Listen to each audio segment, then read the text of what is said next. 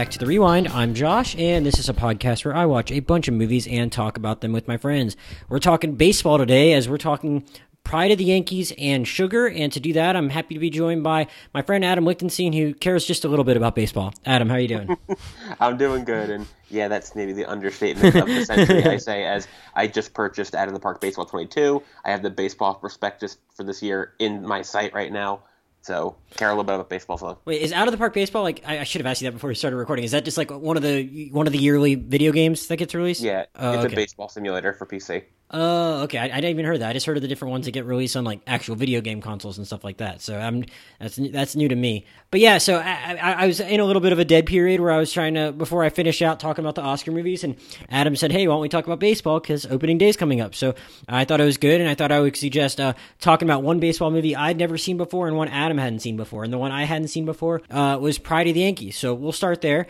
Uh, Pride of the Yankees is a 1942 uh, movie uh, from director Sam Wood. It uh, tells the story of Lou Gehrig's life, basically, and from the time he was like a, a young kid growing up in uh, in New York to his time as a college student at Columbia to his time as a Hall of Fame level baseball player with the Yankees until he ultimately kind of unfortunately met his demise at the hands of ALS, uh, which also became known as Lou Gehrig's disease. And prior to the Yankees was, uh, he had to retire from baseball in 1939, and not long after that, towards the end of his life, they obviously kind of decided to make this movie uh, largely honoring him, uh, and it makes that very clear in the opening subtitles of or opening title cards of the movies, kind of talking about that, and it just you know covers basically his, I mean, his whole life, and it was a uh, very well decorated movie too, getting nominated for uh, several Oscars and uh, winning one, and but also gar- like I said, garnering it garnering an Oscar nomination for Gary Cooper, who portrays Lou Gehrig. Babe Ruth also plays himself in the movie.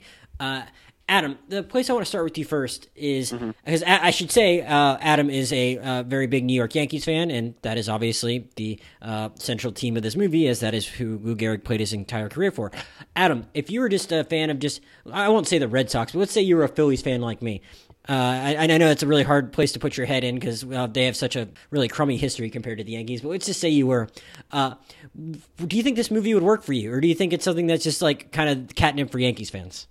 Uh, no, I definitely think it would work. I think it's a good movie overall. Um, yeah, I mean, it's an older movie, so some things maybe seem kind of corny or, you know, just old fashioned now, but I think it's a legitimately good movie. It's a touching story. Uh, I think anyone can relate to it. You don't have to be a Yankees fan to enjoy it. Uh, it's a really, Lou Gehrig was a really admirable figure in a lot of ways, so uh, I think it's worth you know worth watching. I think it's a, it would be good. I think it was a good movie, even if I was a Phillies fan or you know, a Marlins fan or whatever. yeah, and I, I, well, what I will say first is that I like that you said it's an old movie because some of it can be corny, and yeah, maybe that can maybe there are certain types of old movies where there can be uh, corny things in it that kind of pop up and might rub you one way or the other. And I would say nothing like that really actually bothered me in this movie. I really uh, enjoyed sitting through it. And I sometimes, even as someone that has been trying to make a concerted effort over the last few years just to uh, watch more classic movies, I feel like I have a lot of gaps in my filmography from like before 1970, basically. And I've been trying to make an effort to do that. And I've discovered a lot of movies I really love doing that.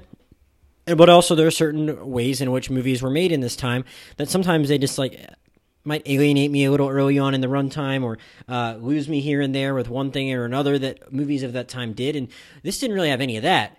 Uh, though I think one thing I will say, uh, just bigger picture talking about this movie, is that I think it, I think you know, and I don't know if it's a mistake or not. The movie obviously did pretty well and received all these Oscar nominations and stuff. It like makes it very clear from the outset that like, and just from the title of the movie, like that they're like kind of titling it that are kind of targeting it towards Yankees fans because they know that they would just love it so much. They go with the title Pride of the Yankees. They have this uh, they have this these opening title cards where I mean they say that Lou Gehrig quote face death with the same valor and fortitude that has been displayed by thousands of Americans on far flung fields of battle. Which I mean that was like, all right, guys, you're laying it on a little thick here. And I think it kind of knows what its primary audience is. And they just know these are people that are going to love Lou Gehrig and we're going to like make them feel good about how much they love Lou Gehrig. And one thing I think that, which is fine, and I, like I said, I still think it's actually a pretty enjoyable movie to watch in spite of that. But one thing I think it almost loses is that it knows it's making it for a bunch of Yankee fans that just know how great of a baseball player he was. And I mean, this movie expands his whole life, and I feel like if if you didn't know any better going into this movie, I think you might not realize just like how great of a baseball player he was. They talk about how far he can hit the ball, and they talk about his they they, talk, they show the team having great success, and they talk about him. Uh, having his Iron Man streak, which is obviously like very important, but like you can be an you can be a mediocre ball player or a, just a, just just a good straight up good ball player and play for three thousand games in a row or twenty one hundred games in a row or whatever it was. So that was one thing I thought during the movie was like, wow, like it's almost targeting it so much these people that I mean, even me who's not a Yankee fan, I don't need to be told how great Lou Gehrig was, but I was like, huh, you know, I think it, is like a it is like a two hour and fifteen minute movie or two hour and eight minute movie. I mean, you could actually like have like probably given a little more context for just like how great he was compared to his time. Uh, you know, Adam and I we were just talking about it before we got on, and I didn't know that he retired like easily second all time in home runs behind behind Babe Ruth. Uh, uh, so that's like a minor critique in the grand scheme of things but it's just my thinking was as I was trying to think about my opinions on this movie was that I think a harsher critic than me maybe at the time might say like you know this is all hagiography you know? It's just like we're just gonna make this piece of this movie here to like worship Gehrig. And I wasn't turned off by that even if there was a kernel of truth in that but I was like you know I do think there are some things here where it's like they were making this for like such a specific audience that it's like who knows maybe if someone like wasn't a huge baseball fan they might not have come out of it grasping just like how incredible this guy was um, yeah, I just think that in the context of when it was released, you know, we're, we're watching it now, mm-hmm. heck, almost 80 years after it was released. Oh, that's a good point. Um, yeah. In, in context, this was released almost uh, like about I think 12 or 13 months after Lou Gehrig died, mm-hmm. uh, only three years after he retired. Mm-hmm. Um, and keep, keep in mind that you know Lou Gehrig was a star player, one of the best baseball players in the history of the game at that point, when baseball was the most popular sport, the, maybe the biggest thing maybe in just American culture, even uh, playing for the most famous team, playing in the World Series almost every year. So, like, I think what you're getting at, like, where you could maybe know, get, get reference more how good of a baseball player he was and why he was so important. Um, but I think a lot of people, in the context of when it was released, you know, probably already knew. That's know? good. That's a good point. There just wasn't there wasn't as much entertainment. I think like baseball was like an even bigger deal then. So at the time, it, people might have just like everyone might have known who he was compared to now how how many more things we have to entertain ourselves. Yeah, you know, there weren't you didn't you didn't have a LeBron James in one sport, a Tom Brady in another sport, and you know, it's baseball was basically the big thing. And yeah, you know, boxing was big and football was a thing, basketball existed and hockey existed, but you know, baseball was was monoculture. You know, everyone everyone followed baseball. And I do think the movie does a really good job of like making that clear, if nothing else. Just like, well, uh, his mom might not have been in the baseball, though I do enjoy seeing how his mom does get into baseball throughout oh, the course yeah, of the movie. That is fun. I, I think the movie does a good job of capturing like just how just how important it was to people, and you really do get a sense of how it kind of like that baseball was more of, I guess, if you want to call it the monoculture or just want to call it just the zeitgeist or whatever. I, I did get that vibe throughout watching this movie. As much as it is focused on one guy, I think they did a good job of scenes where he is interacting with people outside of his immediate circle or the team, of just making you feel like, oh wow, like these dudes are a big deal in a way that like baseball, unfortunately, just obviously isn't these days. You know. Mm-hmm. I, I will I, I, will say will say like so I think it did the bigger picture stuff of that well. I'm curious if you, as someone who I'm sure has read a decent amount about the Yankees of this time, what do you think of the movie's actual portrayal of Lou Gehrig? And it seems like because this is something where they're choosing to honor the guy, I'm presuming it's pretty accurate. You know, uh, I, I made that comment about hagiography before, but the fact is, based on everything I know about the guy, I feel like it I, it seems like there might just not be a thing to like criticize the guy for. It seems like he might have been like that kind of good dude. Uh, what is your understanding of like what Lou Gehrig the person was like, and how the movie actually did in, in capturing him, apart from just his overall story? I can't say I know, you know, the extreme details about Lou mm-hmm. Gehrig's life, but as far as I do know, mm-hmm. it's not super far off. This, mm-hmm. this isn't like a Mickey Mantle situation where you know kids all around the country grew up idolizing Mickey Mantle, and it turned out he was, you know, a drinker and a womanizer, and you know, carousing, you know, all nights of the you know, every night. Sounds like uh, a fun guy to hang out with. No, I Mickey Mantle would be a very fun guy to hang out with. He's also an alcoholic. It's not great, but um, but I mean that that was the whole thing was that Mickey Mantle was this hero, this all American boy, and it comes out years and years later after he's retired that actually he was kind of doing all these really crappy things, drinking and driving and stuff like that, things that are not good um, that was just kind of covered up or glossed over because you didn't talk about that stuff with celebrities in the 50s and 60s. But as far as I know, that's not the case for Lou Gehrig. He was kind of that in contrast to Babe Ruth, who who was like that, who was a drinker, and a womanizer, and carouser, and loved the nightlife and stuff like that, loved celebrity.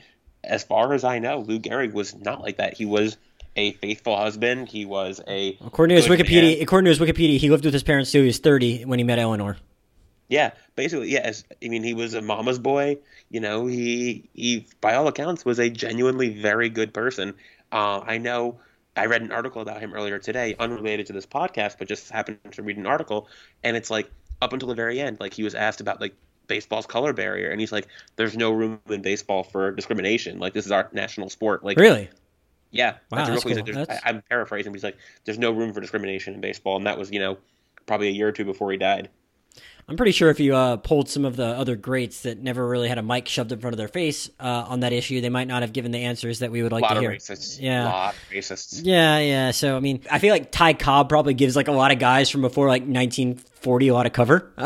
you know, you know what I mean? Like he's like such a notorious racist that I feel like if mm-hmm. there's some other guys that probably just like don't get it. So that makes me pretty happy because I mean, like I was like, all right, like I get it, like all the stuff about them in the movies probably pretty true because I bet they were like it was made by with in concert with a lot of people that probably knew the guy. But it's kind of cool to know that wow, he was actually like a good a good man in that regard, as opposed to just how he treated the people that were directly in his life. Um, you know, I guess he he played his last game a little less than ten years before the color barrier was broken, so uh, he wasn't there to see that. But it's cool to know that at least in that regard, he was on the right side of history. Uh, have you read much about the uh, the story of uh, the little kid Billy that he hit two home runs for?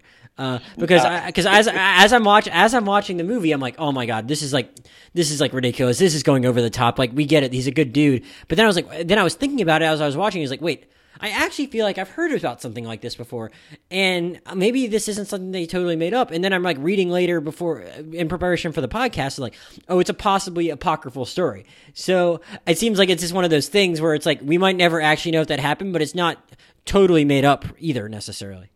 Yeah, I I don't know the exact details. I've definitely heard like that that was like a thing, like mm-hmm. that happened, but I, I don't know the exact details. What I do know, and I did look up on Baseball Reference um, to see it, whether or not that actually happened, where you know Babe Ruth hit one home run and Lou Gehrig hit two in a World Series game against the Cardinals.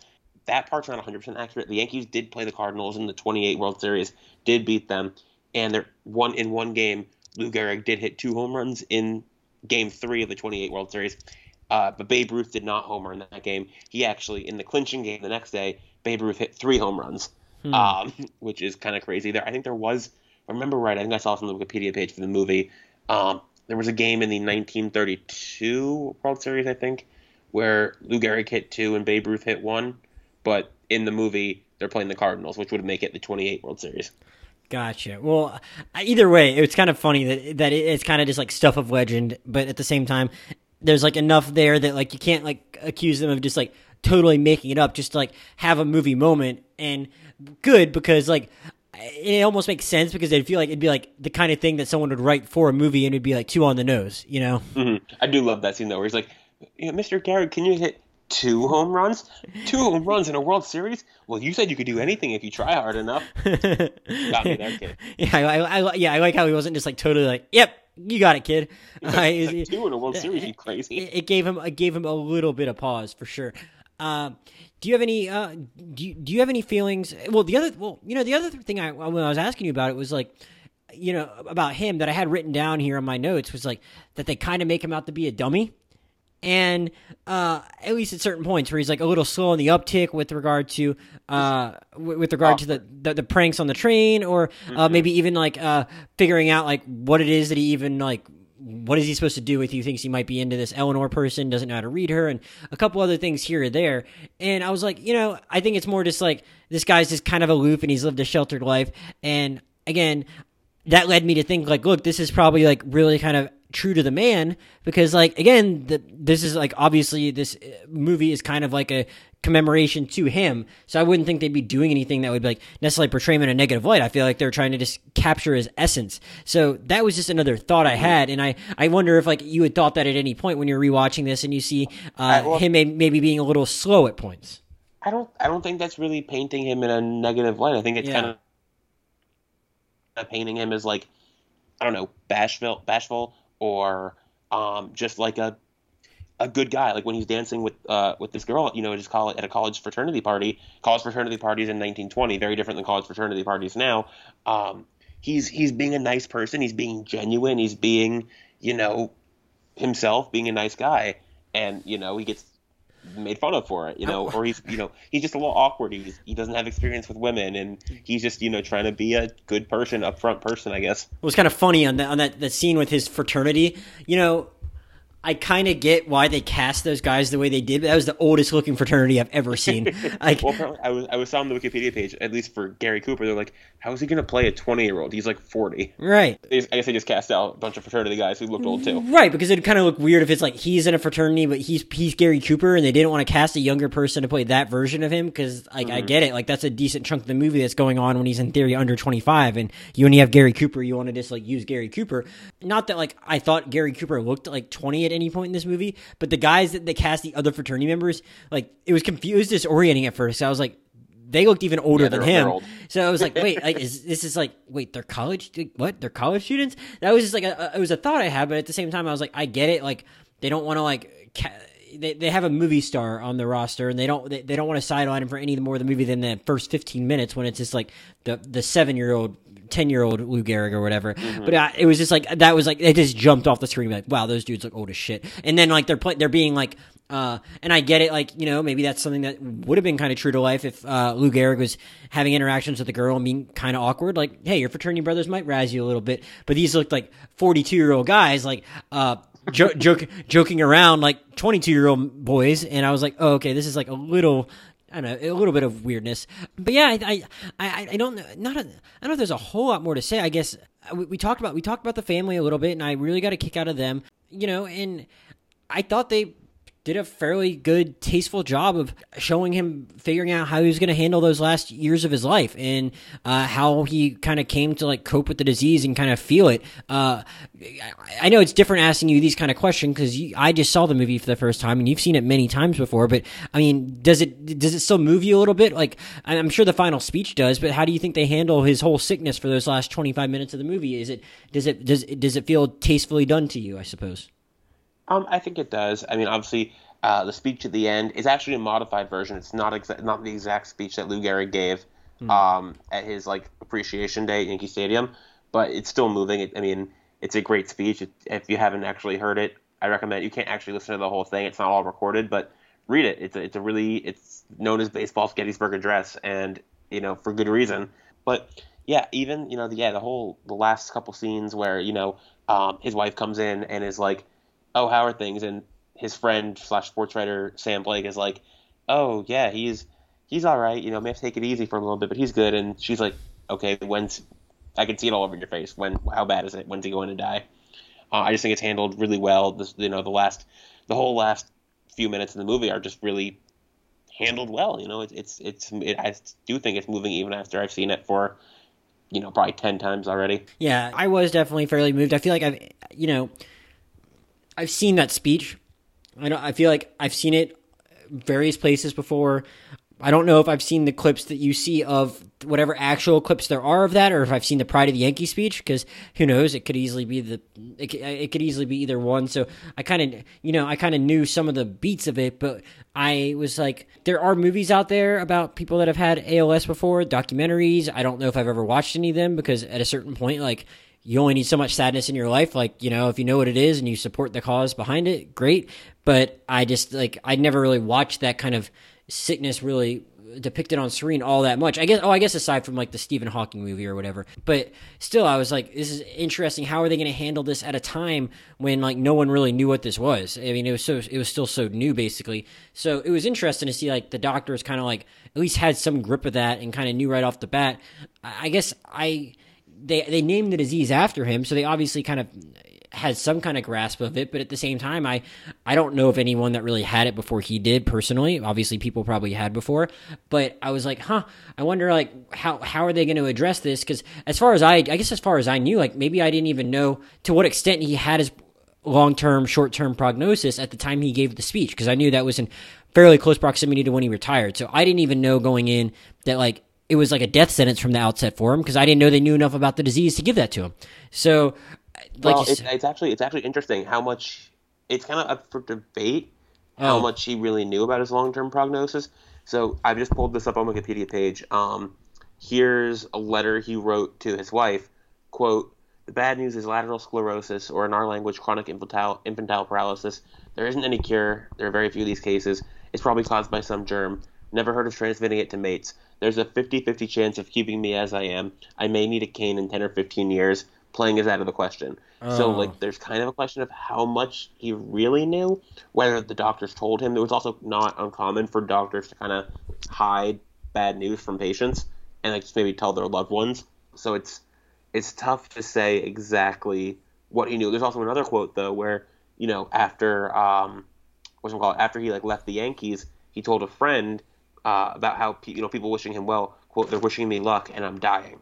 So Hmm. it's not 100% sure exactly if he actually knew he was dying, if he knew that he only had two years left to live, if he how bad he knew it was. It's it's kind of hard to say. He probably knew, and especially as things got worse, he knew, but it's a little bit tough to say. Gotcha. Yeah, I mean, they, they, they at least made it sound like in the at least for the purposes of the movie, they may they at least made it seem like he he got it he got a pretty bad prognosis from the outset. But I I, I could see why you would do that for the purposes of a movie, and it may, it makes sense to do that for the purposes Yeah. of a movie. It's not really taking too too big of a liberty or anything like that. Um, I, don't know. You know, I feel like the, the actual baseball in this movie is secondary, you know, to everything else that's going on in it. So I don't even really know if there's a lot to analyze. I mean, th- you're, you're they're a little limited technically with what they can do. I, I, I it was it was at least interesting seeing. Uh, I guess they probably they probably actually filmed in Yankee Stadium, but it was cool seeing them, you know, at least like film a movie there when there's only so much uh, actual baseball footage from that time to begin with necessarily. Uh, so I, I don't know if you have feelings about how they it captured the game at all because there's not really that much baseball in this movie. You know, Mm. Well, see, it actually was not filmed at Yankee Stadium. I pulled up the Wikipedia Really? page. It was filmed at Wrigley Field, but not Wrigley Field in Chicago. Wrigley Field in Los Angeles, which was home to the Los Angeles Angels of the former Pacific Coast League. I just pulled that up. So yeah, it was not filmed at Yankee. I, that's funny that you say that because it looked kind of like the actual Wrigley Field to me anyway. Uh, at times, but at times I thought I, I saw what looked more like Yankee Stadium to me. Like they're, they they they, at least they filmed in a couple different spots. At least there, there wasn't like the same stadium for all of them. So that's that's kind of interesting that they that they that they pulled it off that way. But they, I think they did a good job of doubling it for at least sold me on it being the actual Yankee Stadium for some of it. So, uh, good job by them for on, on that, I suppose. But I don't think there's a whole lot to like necessarily break down with respect to actual baseball playing, which I think is just an important part of some baseball movies because you want to have actors that you know can like actually look kind of convincing with it. But for the purposes of what they're trying to accomplish in this movie, all that really matters is that like Gary Cooper doesn't look ridiculous trying to swing a baseball bat. And he, and he, Apparently he apparently he was actually pretty bad at it, like pretty Oh. bad trying to do the baseball stuff. Well, they cut around it enough that I didn't. I'm not. I'm not. I'm not saying he looked like a Kevin Costner level athlete or anything like that. But I, I, it, it wasn't like it didn't jump out that like, oh, that's that's super awkward or anything like that. You know? Uh, apparently, so this is a quote this is from Wikipedia page. Apparently, for major leaguer Lefty O'Doul, who is a decent player in his own right, uh, tried to teach Gary Cooper how to throw left-handed. Quote: Cooper threw the ball like an old woman tossing a hot biscuit. I mean, yeah, the, the, the thro- throwing's. I think I don't know. Throwing's almost a little harder to fake than swinging a bat. I think for some people, but whatever. The, they cut around it fine. Uh, and again, the actual baseball is kind of secondary in this movie. Even if I I left the movie thinking like, oh, that's weird. They didn't really focus on a lot of his like individual accolades necessarily. Uh, I thought that like or the re- again, I thought the rest of the movie was uh, still uh, uh, pretty entertaining, and I think it's definitely like worth a watch if you're just kind of curious to like you know learn about a pretty important figure in baseball. And in my opinion, like you know, sometimes black and white movies are not 100% accessible to some people. I, I'm not. Mm-hmm. I, I'm never deterred from a movie because it is black and white, but maybe I used to be. And sometimes people can be a little afraid of just like watching a movie from this time. But I don't think it really. I don't. I don't think it. I didn't have any of the hangups I normally do, like I said earlier, with movies from that time. So if you're someone that likes baseball movies, or you know someone that likes baseball movies, I think you can definitely recommend it to them without like worrying that like they're going to be turned off by just being an 80 year old movie. And it's on Amazon mm-hmm. Prime now, so it's very accessible. Do you have any other final thoughts on Pride of the Yankees, Adam? Before we move on. Yeah, yeah, I, I think it's pretty cool. A lot of players play themselves in this movie. The most notable is Babe Ruth, who at this point was retired for six, seven years. Uh, apparently, he- I think he had to lose weight from the movie. He was really overweight by that, at this point. In, I was wondering about that. Like. I knew, I, I kind of was like, wow, he actually doesn't look like he's in bad shape. Yeah, So he I, I, I guess that shape. I guess that probably meant a lot to him to be in the movie. Then maybe you know. Yeah, and that's what I'm saying. Is that, you know, because it's it's Babe Ruth. You've got another Hall of Famer, Bill Dickey, a Yankees catcher, who's in the movie uh, as himself. Uh, Bob Meusel, who was a really solid left fielder for the Yankees. Uh, Mark Koenig, who was a shortstop on the 1927 Yankees, which was uh, one of the best teams of all time. And w- so I one, I think it's really. I wonder how they felt about it, like being in the movie, because this is you know only a year after Lou Gehrig died. This is not the distant past for them. This is someone they knew, you know, and they're in this movie about him. I think that's interesting. I also one thing uh, there's a scene at the very end when you know Lou Gehrig is he's sick but he doesn't know it yet and he's performing poorly. And there's a scene where um, one player is like that old man cost us the game or something like that, and Bill Dickey, the Yankees catcher, punches him. Well, you could- that that player who gets punched is not credited. They don't say who that is, but you catch his number. He wears number 16. So I'm like, let me see who was wearing 16 for the Yankees in 1939. And there was only one player wearing 16 for the Yankees in 1939. It was a pitcher, Monte Pearson. Not a terrible pitcher in his own right. He was an All Star in 36 and 1940, uh, but he's pretty bad in 1939. So really, he shouldn't be talking shit. Ah. Well, I- other interesting thing was I had heard the term getting getting Wally pipped as a verb Mm-hmm. before, and I think I knew at one point that it made it might have been in reference to like Lou Gehrig taking his job or something like that. But I didn't like. I, I think I'd forgotten that, and then I kind of got reminded of it in the movie, and I like looked up Wally Pipp's baseball reference just now, and like Not he, a bad player. No, but he played like a full season in 1924, so it wasn't like he got like benched because Yes. Lou Gehrig was better than him and just never Well, played again. Well, yes and no. Lou Gehrig got called up. He played like 24 games over the like I think 23 and 24, 24 and 20, 23 and 24 or something like that. 25 was when the actual Wally Pipp thing happened. He got hit in the head with a Oh. pitch, and then Lou Gehrig replaced him, and he never played for the Yankees again. Uh, at least not at first base. So yeah, the timeline's a little fuzzy in the movie. It wasn't his first call up with the Yankees when he took over the first base job. He'd played like sparingly the two seasons before that, but it was also Oh, good point. Good point. So yeah, yeah. So Yeah. Gehrig didn't actually play that much in 24 either. Yeah, but the baseball minor league system was in its infancy at this point. Like, it was a mix of affiliated teams, it was a mix of um, teams where that were minor league teams but not affiliated with any actual major league team. It's I don't know exactly what the state of the Yankees farm system was in 1923, but um, there is there is a little bit of him playing in you know for Hartford in 23, you know when he was first signed by the Yankees. But um, yeah, he, he played sparingly his first two seasons, only getting into like like I said, like maybe 25 games total for two, over the course of two years. Interesting. Well, speaking of uh, minor leagues, that might be a good transition to uh, talk about talk about our next movie, Sugar. Again, we ob- we obviously both recommend t- watching Pride of the Yankees. So uh, I hope you guys enjoyed our talk about that. And you can't really spoil that movie, so I hope you could you could you, you can listen to it and then just go go watch the thing if you actually are compelled to do so. Because again, it's now very accessible on Amazon Prime. But now we're going to talk about Sugar, which is uh, about minor leagues. I kind of wanted to uh, head there after we kind of uh, left off on that note because uh, where Lou Gehrig's career got started when that was in its infancy. Uh, I think Sugar is a- an interesting movie to talk about in that context, based on honestly when it was uh, when it was made. But Sugar is the 2008 movie from directors uh, Anna Boden and Ryan Fleck. They also wrote the movie. It tells the story of fictional pitcher Miguel Sugar Santos, who is a Dominican uh, baseball prospect who is in the in the in the uh, Dominican Academy for a fictional team, base, Major League Baseball team known as the Kansas City Knights. He you know is kind of living in relative poverty with his family there, but he he signed on pretty early with this team for a fifteen thousand dollars signing bonus, which I mean obviously isn't a lot even compared to what some other people in the uh, Latin America get, though some do sign for much bigger bonuses. It just it just kind of depends on when you're seen and what you sign.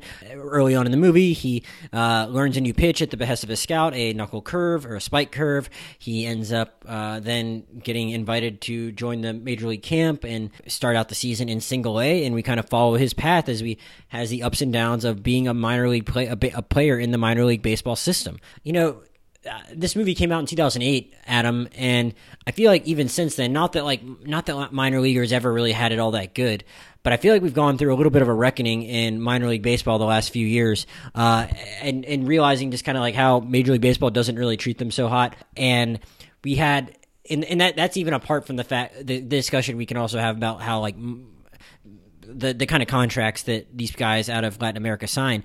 But I think it's interesting because the first time I saw this movie and I really liked it was probably within a couple years of when it came out. And I don't think I was as attuned to some of the larger issues that uh, minor league baseball players might face, especially those coming from another country and have that have a language barrier. But I was like, we've just gone through a couple years ago where like Major League Baseball was like lobbying for a bill called Save National Pastime Save the National Pastime Act, where they wanted to be able to pay minor league players below minimum wage, basically. And so this movie took on like a whole other level of resonance for me that it didn't even have the first time. So I'm curious, as someone that just watched it for the first time, uh, what were your initial impressions of Sugar? Whether they be just like informed by, whether they're informed by your baseball fandom as a whole, or even just like you know the way what we've learned about minor league baseball over the last ten years. Oh yeah, for sure. Like I mean, minor league baseball players, some sign big contracts coming out of high school or college or or out of you know foreign countries a lot of them do not. A lot of them are making very little pay. Uh, you know, conditions are not great. You know, a lot of long bus rides, a lot of, you know, eight people to a three bedroom apartment kind of thing. Like it's it's tough and it's it's a grind for minor leaguers. You have to really want it. Um, and then yeah, players coming from abroad have it even tougher because you know as it's you know as we see in this movie, you'll get a guy from you know a Latin American country from the Republic or Venezuela or something, and oh, where's my first minor league assignment? Iowa or you know West Virginia or somewhere like that, where you're t- a complete fish out of water.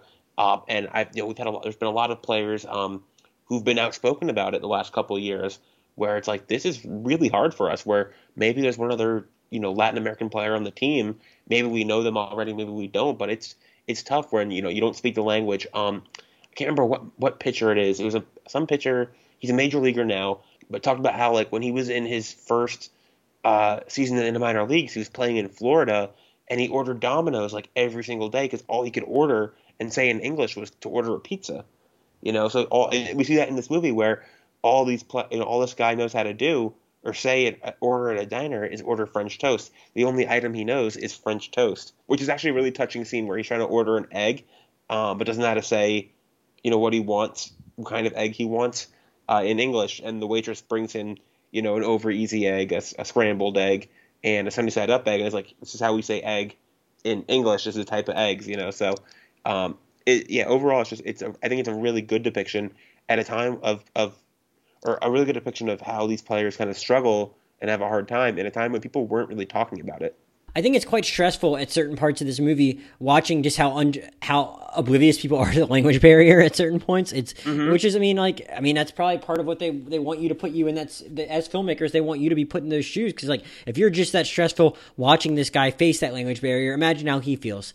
Uh, mm-hmm. and, and and there are there are scenes where like they're teaching these players English when they're still in the Dominican Republic, but they're teaching them how to t- talk to their manager or communicate in the outfield. Call, yeah, how to communicate in the outfield or something, not how to order breakfast at a diner. Right. So yeah, there's all of that, and who knows? Like you know, they have those classes at the academy there, but like they don't have those resources once you get to the minors itself, though. Mm-hmm. So like you're, kind of cut off. I, I, should have mentioned when I was giving him my little uh, initial synopsis of the movie. Miguel goes to live with a with a host family when he's at his uh, first single A stop in uh, Davenport, Iowa. Which in actually this movie filmed on location there. We're just talking about them uh, kind of faking where they filmed Pride of the Yankees. They straight up uh, they straight up went to uh, Daventon and Davenport and Burlington, Iowa, to actually film parts of these movies.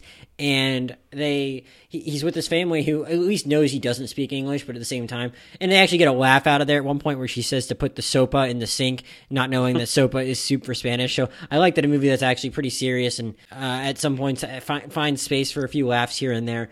Uh, you know, you mentioned that at the like a time where not a lot of people were talking about this, and I still think a lot of people probably don't get it. Like as you and I, as people that are online a lot, seeing people uh, pontificate about opinions about baseball and give baseball news. Like we were probably pretty keenly aware to baseball lobbying to pay minor leaguers less than a minimum wage, but mm-hmm. I don't think at the average I don't think the average person knows much, gives two thoughts about that. They might know a few Major League Baseball teams off the top of their head, but they just think professional athletes make a lot of money, and mm-hmm. they might know they might know enough to think that a minor leaguer makes less money than a uh, than a major leaguer, but not not not less than a living wage. And yeah. on top of that, standard minor league pay is is terrible. It's I, I, I, I, it, it's, I, I it's honestly, like, I could, I could try and make it up off the top of my head, and I, I probably accidentally overshoot it. Like, it's very, very. It's, low minors, if you're if you're not, especially if you're not like a bonus baby, if you didn't get a big bonus, I mean, at a you know the draft or whatever, uh, we're talking for low minors, your salary is like it, four digits. It's like less than it's like it's like yeah, four digits per year. Yeah, yeah. And yeah. and the thing is like usually get some kind of bonus if you're a high schooler or if you're uh, an, a, a, college junior coming out. Mm-hmm. The seniors like they don't have no leverage. They don't they don't get big bonuses. I guess that their consolation is they have a college degree at that point, so it's not the it's not the end of the world. But hopefully they've yeah. majored in something real. But then you have these people like Miguel in the movie who come from the DR, and you know you'll sometimes hear people like. Uh, a Latin American player getting like a big bonus here and there, but I mean, I, I, I also, I, as a Phillies fan, I remember like them always saying about, and, and now in hindsight, it feels really uncomfortable the way people talked about it. But Carlos Ruiz, who was the starting catcher on the Phillies when they won the World Series, he's from Panama, and like they talk about, oh, he signed for fifteen thousand dollars. Like it was just like a heartwarming story yeah. that this guy worked his way up from a fifteen thousand dollar bonus to being the starting catcher on a World Series team, and he stuck around and made plenty of money. But it's like very confusing when you think about it. Like, I mean, a lot of these, I mean, it's it's it's part of like why like baseball's become probably less diverse over the years there's a higher percentage of Latin American players than there are African American players because I think a lot of African American athletes have gravitated towards other sports. But you know, when you're coming from these Latin American countries, it's it's like the one thing, you know. Mm-hmm. Uh, it, it, and yeah, as far as the baseball's baseball's diversity situation, it's it's complicated. yeah, yeah, and so like you, you, but like some of these other guys like you know regular white american people even if they don't come from a lot of money they come from more money than probably most a lot of these latin american players and they can maybe somehow afford and have other people in their life that can help them get by and deal with having mm-hmm. an, an $8000 salary or whatever or more or, or, an easier way to go about finding some other job to supplement their income i suppose than just someone from the dominican republic and you have these other guys that come from the dominican republic and might just have someone approach them and just basically sign their life to them for $15000 at a certain point point. and mm-hmm. that just is what it is. And at that point, like not only are you trying to live in America off of that by living with a host family and probably not having a lot of money to spend on other stuff, but they're having to send money back to their family, and they have a huge expectation of that, especially with what their understanding of what a professional athlete should be making. So it's just like I think the movie is like really smart about how it handles all that stuff, and I don't I don't know about a ton about these filmmakers. I guess they just happen to. I mean, I, I know enough about. I've seen all their movies, and I know that um, I think they're pretty decent baseball fans because they, they're the same ones that directed the thirty for thirty on the earthquake in Oakland during the World Series. Uh, so oh, they did. Yeah. So that's really good. Yeah. So like they they're kind of baseball fans as it is, and it's interesting. You don't know that many like you know they're indie filmmakers. Like I, I don't and that and their other movies besides those two don't really have anything to do with about sports.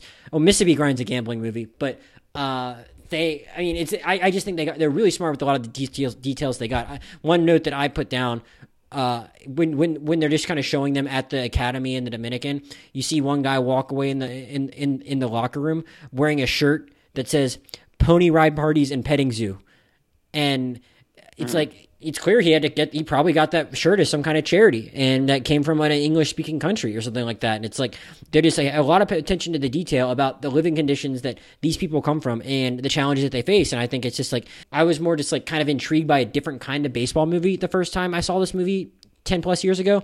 And i was like wow like they really like uh, did a good job of paying really really close attention to a lot of the financial struggles that these guys face.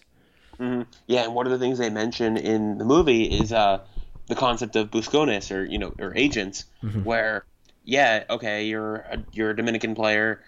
You start playing you're playing baseball your whole life. You start getting attention from these agents when you're eight nine ten years old and they basically develop your talent to try to sign you to a major league team but then they take a big chunk of your contract uh, up to like 40% sometimes. So yeah sometimes players will sign for as much as i think up to $5 million but these agents whose job they have, you know, connections with these major league teams, and they basically direct these teams towards talented players, and they take a big chunk of change for their services. And it's mentioned at one point where one player is like, I think offered 115,000. He's like, he's like, yeah, but you don't have to give 40 percent of that to my agent, to my Buscone. And then it's like, that's kind of how things go in in, some, in I think especially in the DR. Oh, I think I think I might have even missed that in the movies. I didn't realize that agents got them on the front end like that.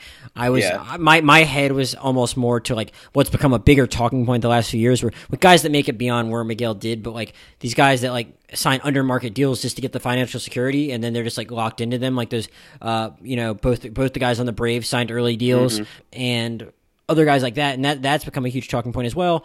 As in addition to that one former baseball player that had a couple cups of coffee with the Phillies. Michael Schwimer uh, started that. Uh, start, started that program where it was like they would front guys cash up front in, in exchange mm-hmm. for a percentage of their future earnings. And, uh, you know, I don't know if that was quite as predatory as it was made out to be when it was first reported, but it's still obviously guys that are like you know, put in a certain position where they're forced to make choices that like you shouldn't have to make. And you know, we're kind of talking around the actual plot of this movie where I mean, yeah, this guy faces a lot of those issues for sure. And if he had like maybe we're led to believe that he had some potential at least as a prospect. And uh, a lot of the challenges of life kind of knocked him off that track, but uh, at, at, at the same time, who knows if, if, if he had actually gotten, because he actually had some real promise, if he had gotten the right advice and had the right agent in his ear at the right time, maybe he signs for a lot more money on that first deal and he doesn't feel the same pressure to send, to send money back home. And he feels a little more secure because maybe a team would have had a bigger investment in him and he would have felt a little more secure in his standing. Instead, understandably, after he, uh, Miguel, uh, when he gets sent to single A, which is a a, a, not a bad stopping point for your first one when you're just coming that, over from that's kind great. That's yeah, yeah, yeah, yeah. I went, I went back and read Keith Law on his blog, wrote a review of the movie like almost ten years ago, and he, he was like, yeah, you know, because Keith Law worked in baseball for a while, and he's like, yeah, maybe going from a Dominican academy to single A is not the most realistic thing, and I'm acutely aware of that as someone that worked in mm-hmm. baseball, but I mean we're, we're having to make a movie here. If you're gonna have to stretch uh, credulity in like one aspect or another, that's an okay one to do it just to get this movie to where it needs to be. Because uh, yeah. you know, to you're, you're only gonna get to have this kind of experience seeing what it's like in Iowa if you put them in single A because team seasonal leagues just aren't in those parts of the country, and this is the story they wanted to tell. But you know, put them in the New York Penn League. Oh, true. Short season Oh, I forgot. Yeah, yeah, yeah. It's, or, it's, that's not. It's not important. It's, or, or, yeah, or, or going to the. Yeah, I forgot. The Phillies had the Williamsport Crosscutters, which are. I think that's in the same uh, league as that one. Uh, but actually, they might have gotten cut. That was the other thing we talked about. We should have talked about like uh, they, a bunch of minor league teams got contracted like a year ago or whatever. They've, uh, they've totally redone how the minor like the minor league system now. It's it's weird, but... because, because because these major league baseball teams cannot afford to pay a, pay an extra minor league team like thirty thousand dollars a year per player or something. That'd be too much. but it's they, ridiculous but you know, at this point in the movie, it's like let's just say he had uh, if if he had gotten like a he would gotten like a two hundred thousand uh, dollar bonus or something early on, he he probably isn't like as spooked when he get Miguel gets an injury and all of a sudden like has a couple bad games and then he probably has some anger issues he needed to work out anyway. But he like between that and then having another guy come up and uh, take his place and play better, just like doesn't know how to react and like doesn't really have a real person to like talk to is the thing. You know, you mentioned before how you might be the only Spanish speaking person on a team, and the movie does catch a good moment like that where like another one. I think it might be the pitcher that kind of ends up usurping him a little though. Comes in and he's just excited excited to see the guy and the manager's like oh that's really nice that you have another guy here like that that you can mm-hmm. that you can be with and so it, it, gets that right but who knows if like he'd had a couple other guys to be able to confer with on the team who knows how it could have gone but it just goes to show and i think what this movie gets so right is that there's like so many things working against these guys that like you know it's it's, it's really a shame because you know who knows how much lost talent there is and that's kind of what the movie gets at at the end but uh, how else did you feel about like just how it, it, it kind of captured the life of a minor leaguer you know in a, in a city like that? I mean i think it, i think it captured it pretty well i've never i never played minor league ball but you know, from what I've read, yeah. Have, you ever been to? Have you ever? Have you ever been to Iowa, or you just see, seen Field of Dreams a hundred times? I've just seen Field of Dreams a lot, so that's that's about as much as I know. Um, Kayla's family, my fiance, actually was a host family though for a uh, instructional league, so I got oh. a little preview of that. Um, with you know, knew a little bit about that life before and being you know introduced to it again in the movie. But um, did, did, yeah, did, no, I mean, did, did Kayla ever have a minor leaguer try and put the moves on her? like he does on this nice, sweet eighteen-year-old girl in the movie? I, don't, I, don't, think so. I don't think so. But um, yeah, no, like it is. And there was actually a really interesting article in the Athletic about how, in the wake of the pandemic, how host families who were used to having, you know, minor leaguers in their house were missing having minor leaguers in the house and stuff like that. But that's a whole other tangent. Um, but yeah, as far as I know, it, it, it does. You know, these small towns uh, where maybe the only thing to do at night is to go catch a baseball game uh, a local minor league team and go to the bar. You know, um, Th- that that is what catches oh, that pretty well. Yeah, I'm. Yeah, I'm, gl- I'm glad you mentioned that because that was something I meant to talk about. I, you know, my family, we, in I don't know what it's like eh, where, where Kayla's from and what kind of minor league team they had near him. Uh, my family's in Pensacola, where they have the uh, Blue Wahoos, who are a minor league affiliate. They were for the Reds for the first several years around. I think it might be the Padres now, actually. You know, my dad b- bought season tickets to him just because it was like a thing to do. But like Pensacola has enough else, enough other stuff going on that like I don't think anyone's gonna get like super into the Blue Wahoos. Like, I mean, mm-hmm. we go to games, but sometimes we just complain about going to games because it's like you know it's the summer in Florida, it's hot, uh, yeah. and you gotta so you gotta like kind of. Uh, oh, oh no, they're double A affiliate for the Marlins now. Actually, I shouldn't I should have known that, but they, uh, you know, it's like it's a, it's a thing to do. So it was kind of cool, and I thought Sugar captured that well. It's like hey, if like you're like in a really small rural town where there's probably less entertainment than you have in a city like Pensacola that's on, you know, one of the nicest beaches in the country, you, you might get pretty invested in them. So, you know, it was interesting. I was like, I couldn't, I, like I said, it had been a while since I watched the movie. So I'm not just like watching these old white people that are in like a rural area. I'm like, oh, are they going to be like super insensitive to these kid? Uh, I, I, don't exactly know. Yeah, and I mean, yeah, and, and it, more like uh, incidentally, and uh, uh, more it was more I almost call it more obliviousness than like total insensitivity. But like I, they were better than I thought, especially when he needed someone to embrace when things got really bad for him. I was like, oh, this is this is sweet. I I almost expected this to go in a much darker, uh, much mm-hmm. darker, much darker direction. So I was like, oh wow, this is like really you know, they don't spend that much of the movie there. The movie has this detour that we'll talk about to New York, earlier in the movie than I remembered. I, I just didn't remember it taking that long to, or him going in that direction as early in the movie as he did. So it's not as much of the movie as I had remembered, but I felt like I had a, a pretty good sense of that town and like uh, what that team actually meant to them, which is which is interesting. I don't I don't I didn't really have a point of reference for it. Mm. And I will say just on the earlier point, like yeah, there are definitely places where there's less to do and people do support these teams. You know, I know like where my fiance's from in North Carolina, it's not a it's a small city. It's not you know a super rural area, but like they had an like I said an instructional league team, which is not even affiliated minor league baseball. It's you know college players looking to work on their game basically. Drew decent crowds, had merch, had stuff to do. I have a Fayetteville Swamp Dog shirt. Um, Swamp Dog, that's a good name.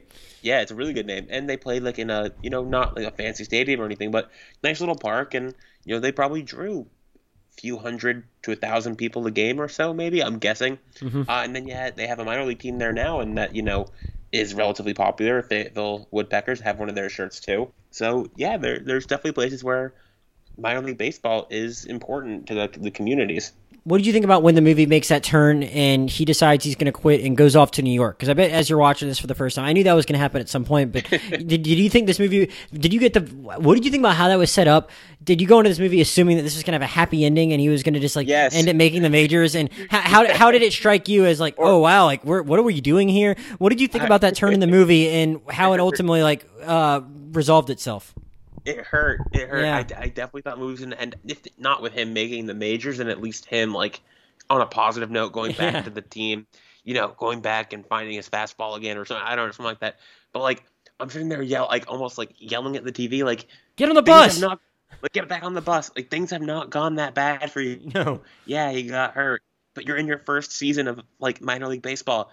You're not a bad pitcher. Just like you had a but you had a couple bad starts. Like get on the bus you're fine. Like a team is not inviting you to single A out of an academy if they don't have faith in you. Just get back on the damn bus. Like you're fine. You know, you're not going to walk out of baseball after half a season like that. But I was, I'm, I'm sitting there waiting. You know, his mom was begging him, like, you have to go back. The team's looking for you. He calls his mentor, who's like his uncle, and is like, like, look, I can. He's like, look, I can make, I can smooth things over. They, you know, we can make it okay again. Just go back. And I'm like, he's gonna go back, right? And he just never does, and I'm like screaming at the TV. Yeah, and like like we talked about earlier, they didn't have that big of an investment in him. So the fact that they were like willing to like go to those lengths for him, you're just like, come on, man, like uh, you're pretty lucky that, like all things considered, you could potentially just go back and uh, still make this thing happen. And you know, I think it goes to like what we were saying before about how these guys just don't have a lot of resources. Uh, and it, wasn't they, even like he hurt his arm. He didn't hurt his arm. He hurt like, his foot. he hurt his foot. You, that's fine. Not he had Tommy John surgery. Not like he had a bum shoulder. Like he could still pitch. You still throw 95. It doesn't just come around every day. Yeah, well, he wanted to go uh, try and make furniture, and uh, I, you know, it's interesting. I feel like uh, we're led to believe that maybe someday that, that that guy will give him a job making furniture, and maybe he'll be happy. He needs to, he needs to get himself a goddamn visa. I don't want him getting in trouble. Uh, yeah, but uh, yeah, you know, I think it's it was frustrating because it wasn't like he had like a totally legitimate injury, but I mean, I wouldn't be surprised if there's a lot of guys like him. Maybe not guys that go off to live as like illegally in the country, but like guys mm. that like you know for one reason or another wash out way earlier than they should because oh, for sure. minor league baseball just doesn't really have the infrastructure to support these guys mm-hmm. that it should. For absolute, uh, it's absolutely true. I, am sure that's true. Like, and it's actually we are talking about uh, Ken Burns' documentary earlier uh, mm-hmm. before we started recording, and the last episode of the original nine part documentary starts with one of these leagues in New York where these you know these Latino players who've kind of washed out of the majors who were never quite good or washed out of the minors who were never quite good enough or were never quite good enough to catch on where they're just playing because they still love the sport. But I know at one point in the documentary it mentions like some of these people these players they they actually don't play anymore. They can't play. It's too painful for them to, to, to do it anymore because they they had their dreams shattered. So it's like I thought it was interesting because like we were I just finished watching that documentary like last week and we were just talking about it and it ends with you know him playing in one of these semi-pro leagues where it's like all these players who you know washed out of the minors. Hmm. I, I figured that part of the movie at the end was based in some sort of fact, but I didn't realize that. I, that makes me more makes me more curious to go watch the to, to watch the Ken Burns thing, which Adam has uh, strongly recommended to me, and I'm sure he would to any of you that uh, really care about baseball at all. I it's just phenomenal yeah i've i you know it's it's almost like hard for me to like get super invested in the baseball as long as like the Phillies are as like thoroughly mediocre as they've been in recent years. But uh, who knows? Maybe it'll like reignite a little bit of the passion for the game that like I feel like the Phillies being so sorry for so long at this point have like kind of lost. I mean, they they made the they're growing up. This will be if they don't make the playoffs this year, it'll be ten straight years. I mean, which was honestly is not much compared to what it was before they won the division in 2007. But it's just, I mean, it, it, it's just been a rough go of it. Uh, do you have any? Uh, we didn't even really give a little bit of due yet to uh, the actor that plays uh, the, the, actor that plays Miguel. His name is Algenis Perez Soto. And you know he never really went on to do like a whole lot of acting. I think he still they, they found him in the Dominican. They just found him like they just kind of approached him while he was playing baseball with his friends and interviewed him and they interviewed 500 other people and they decided hey we want this guy to play. And you know I remember thinking at the time that I watched the movie for the first time, uh, wow, like I don't really this guy's fine, but I shouldn't say wow. I remember thinking the first time I watched this movie like this guy's okay at acting, I guess. He's not really having to do a lot because this guy's not really saying a lot in this part of the movie where he's just like kind of battling against this uh, this language barrier. Uh, but he's actually pretty charismatic in the scenes in the DR, which I think is by design, where it's like you really see what he's like before he is is th- thrown into this fish out of water situation. And um, I think he does a pretty good job of acting. It is also Andre Holland's uh, mm-hmm. first ever uh, role, and I mean, you guys Super might prospect yeah, yeah, he, he plays a guy from Stanford who I guess is second baseman and uh, is, is, is pretty friendly with uh, Miguel before he gets moved up to Double A, and it was his first ever film role. He he, he pretty quickly uh, went on to act in other stuff, but you might you guys might know him more from like uh, The Knick or uh, Moonlight or um, uh, just other things. But I I I, I think I'd forgotten he was actually in the movie, and then I was like, oh, that's Andre Holland, and I guess it was kind of like his uh, first big break. I, he he played Wendell Smith in 42. I guess it's the sports writer that was uh, pretty involved with Jackie Robinson, so it's kind of funny. Mm-hmm. I meant to ask you. I didn't know that was the one thing I forgot to ask you about Pride of the Yankees. I couldn't remember if that's. I meant to ask you if that sports writer character was uh, actually a real sports writer or just like kind of. I don't. I don't think so. I think he's an amalgamation or you know fictional right. character. And I actually, to, not to backtrack too much that movie for a second, but like I was like, I'm curious if that guy is like a real guy that he befriended, but at the same time, it's it's it's worth doing an amalgamation in a movie of that time with the sports writer because like the relationship between writers and athletes at the time was just totally different. Uh, mm-hmm. But yeah, uh, Andre Holland. Uh, if you if you're looking for another sports movie to watch, I highly recommend High Flying Bird on Netflix.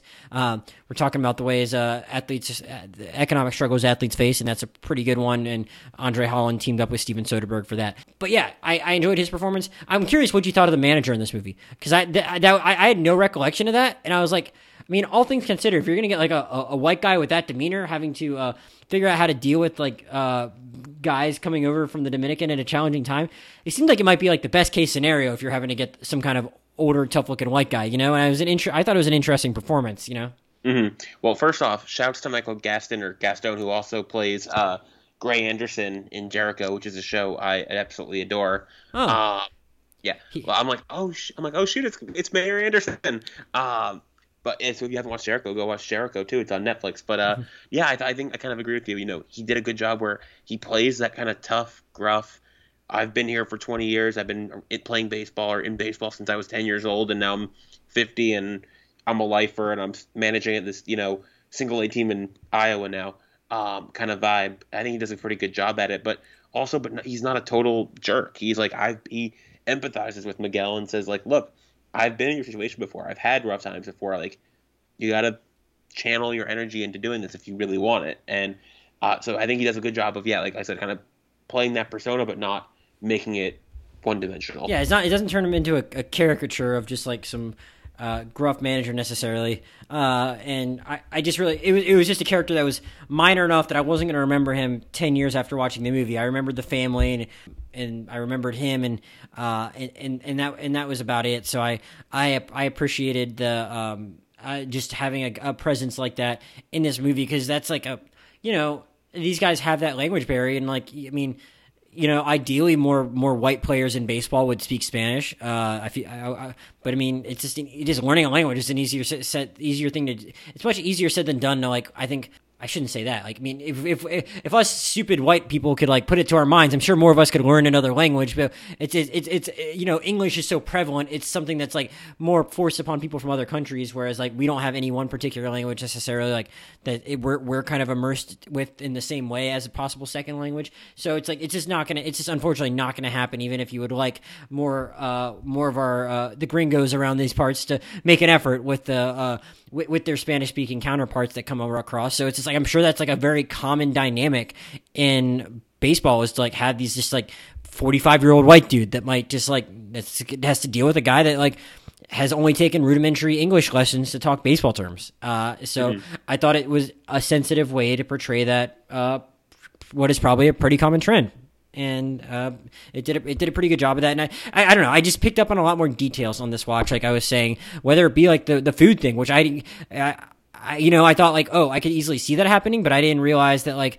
uh, you had even seen another example of it yourself, or uh, or, or or even like the just a lot of the smaller interactions this guy has, or the host family thing. It's like clearly these people did their research and they did a good job of capturing what this experience could be like. And I, I honestly hadn't even thought of it until I we were talking how like, oh wow, he might have gone into this expecting something happy, and uh, unfortunately, it doesn't have quite a happy ending to that extent. Though you can, like I said, you can envision a way in which Miguel's life turns out okay.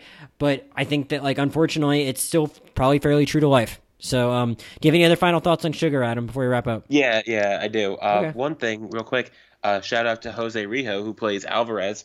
Uh, Jose Rijo was a pretty good pitcher for the Cincinnati Reds uh, oh, in I, the early 90s. I didn't know that. Yep, he was. I, I don't think he won a Cy Young Award, but I think he won a World Series with the Reds.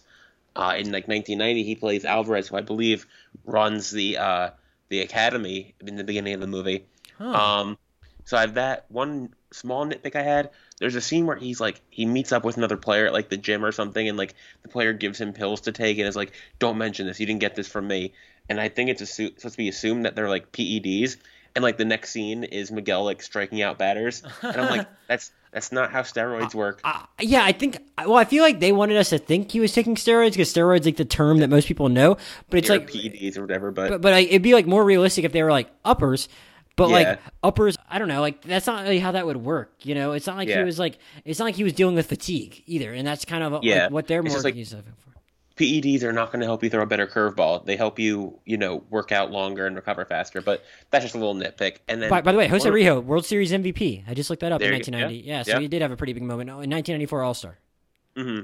And then, yeah, one other thing, um, just to tie everything together. Yeah. Um, I think that it's really interesting that you've got. We did this totally unintentionally. We just picked movies, you know, one that you hadn't seen, one that I hadn't seen, but they're both kind of immigrant stories. You've got Lou Gehrig as mm. the child of immigrants, uh, whose parents want the best for him. They want him to go to college. They want, I mean, granted, this you know takes place a hundred years almost before Sugar takes place, but they want him to go to school, make something of himself. Like, and he's like, no, I'm gonna play baseball. Um, and he ends up becoming a you know superstar and you know being able to provide for his whole family and et cetera, et cetera. But that's one type of immigrant story and then you've got Sugar about you know a young pitcher who comes to America to play baseball, and it doesn't succeed for him, and he has to struggle with being an immigrant in the United States trying to play baseball.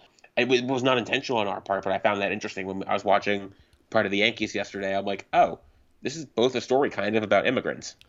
Yeah, and uh, I think uh, also America probably makes it easier on the white immigrants. Uh, so, well, yeah. unfortunately, uh, rings a bit true in uh, that regard too. But uh, yeah, I'd highly recommend people watch Sugar. It's like a very under the radar movie. Like we just don't get a lot of sports movies these days. You know, I feel like mm-hmm. a lot of, a lot of sports stories have already been told. So I don't think they they just don't get made quite as often. And I, there's not that many that make a ton of money. So it's harder to get them made. If you're going to do it, it probably usually is going to be on a small indie budget like this one is. Though it's impressive that they got to like film on location in random places movies don't normally film, and they they got it done on that kind of budget. So I mean, I think that even if someone's not a huge baseball fan, that's going to necessarily appreciate some of the smaller baseball specific. If you're not, even if someone's not a big baseball fan, that's not going to appreciate some of the more specific details that people like Adam and I might pick up on. I think you can still appreciate the movie nonetheless, like I did when I watched it when I was in my like early twenties or late teens, uh, because there's just it's it's it's a pretty like you know, on a, on a human level, I think you can empathize with this character, if nothing else. Mm, um, I absolutely agree. Adam, uh, before we sign off, is there anything else you want to plug? Anything you've been watching recently? Anything else you want to uh, shout out before we sign off? Um, yeah, I mean, like I said, I've been watch. I watched Ken Burns baseball. I was joking that it's like a my my, my training where I get ready for baseball season by rewatching Ken Burns baseball documentary and reminding myself why I love this sport so much, even though it's so dumb. Yeah, and that's really I finished watching that. Um, I don't think I'm really watching anything closely now. I'm just watching March Madness and stuff. Um, but yeah, you can. You know, I'm just excited for baseball season. You can find me tweeting about. Yeah, that's what I was gonna say. If you want to, if you want to follow, if anyone wanted to follow you to see your yeah. uh, opening day thoughts, where can they do that? I I'm taking a PTO day. I have to sit around watch baseball all day on, on Thursday. That's my plan. So you can follow me on Twitter at AB Lichtenstein. Yeah, so one movie that I will recommend uh, before we sign off is uh, one that I mentioned to Adam last week, but I, I, have now since watched it called Collective. It got nominated for the Oscar for both Best Documentary and Best International Feature, and it's a it's a Romanian film, a documentary about a which all I knew going in was that it was about a um, about a sports newspaper that un- uncovered a big story. That was all I knew, but it was a big non-sports story about corruption. But I didn't know anything else, and uh, it's it is that that's kind of what the movie's initially about. Where this somehow the sports newspaper uh, stumbles onto like a lot of possible like fraud with like products that are being provided to hospitals by manufacturers, and uh, because there's like a big uh, there's a big a fire explosion at a club where there's a like a music show going on, and like you know 27 people die from that, but then like another like or maybe 37 people die from that or 27 but then like another 37 people die in the hospital that like had injuries from the thing but not life threatening but like they realized it might have been problem with like the disinfectants that were used in the cleaning of the, the hospitals that then caused the uh, patients to get more infected. So it turns into an investigation of this manufacturing company but also then the government oversight of it but also just the government oversight of like the hospital system in general. And it kind of shifts into like something where it's more closely looking at the department of health in romania and how corrupt it is. And it's it's just like a if you if you think you might enjoy watching like kind of like an investigative documentary that's verite style that follows both the newspaper but also gets a lot of access into like a foreign country's corrupt department of health. You can't help but like you know uh, it can't you can't help but think about how it's a little timely because it really turns into a country that's like facing a bit of a health crisis because their hospitals just aren't good enough and you're seeing a government how the government reacts to that where we've had our own health crisis in the world. Like the this, the, the events in the movie take place around 2015 2016 uh, so then you know, we're in the world now. We've had our own health crisis for about a year with the government that's, um, you know, had its own fair share of corruption that it's uh, and incompetence that it's had to deal with. So if you feel like watching some kind of parallel story to make you feel like America's not the only one that has its issues with regard to the the healthcare system, I recommend Collective. And then you can say you've watched like uh, something that's nominated in two different Oscar film categories. So uh, and it's on Hulu now, so you can uh, watch it there. As usual, everyone, I'm Josh Jurnovoy, J O S H J U R N O V O Y on both Twitter and Letterboxd, And uh, podcast Twitter is at Rewind Movie Pod. Podcast email is the Rewind Movie Pod at gmail.com. Uh, coming up next, we'll probably have an episode on uh, Godzilla versus Kong, uh, but and, and maybe the father too to round out our Oscar winners. And yeah, and we'll be, I guess, kind of getting up to date on uh, some of the 2020 2021 releases that are coming out because I think The Father is the last 2021 I want to talk about. So, everyone, thanks to Adam for joining me. Thanks to everyone for listening, and we'll see you next time.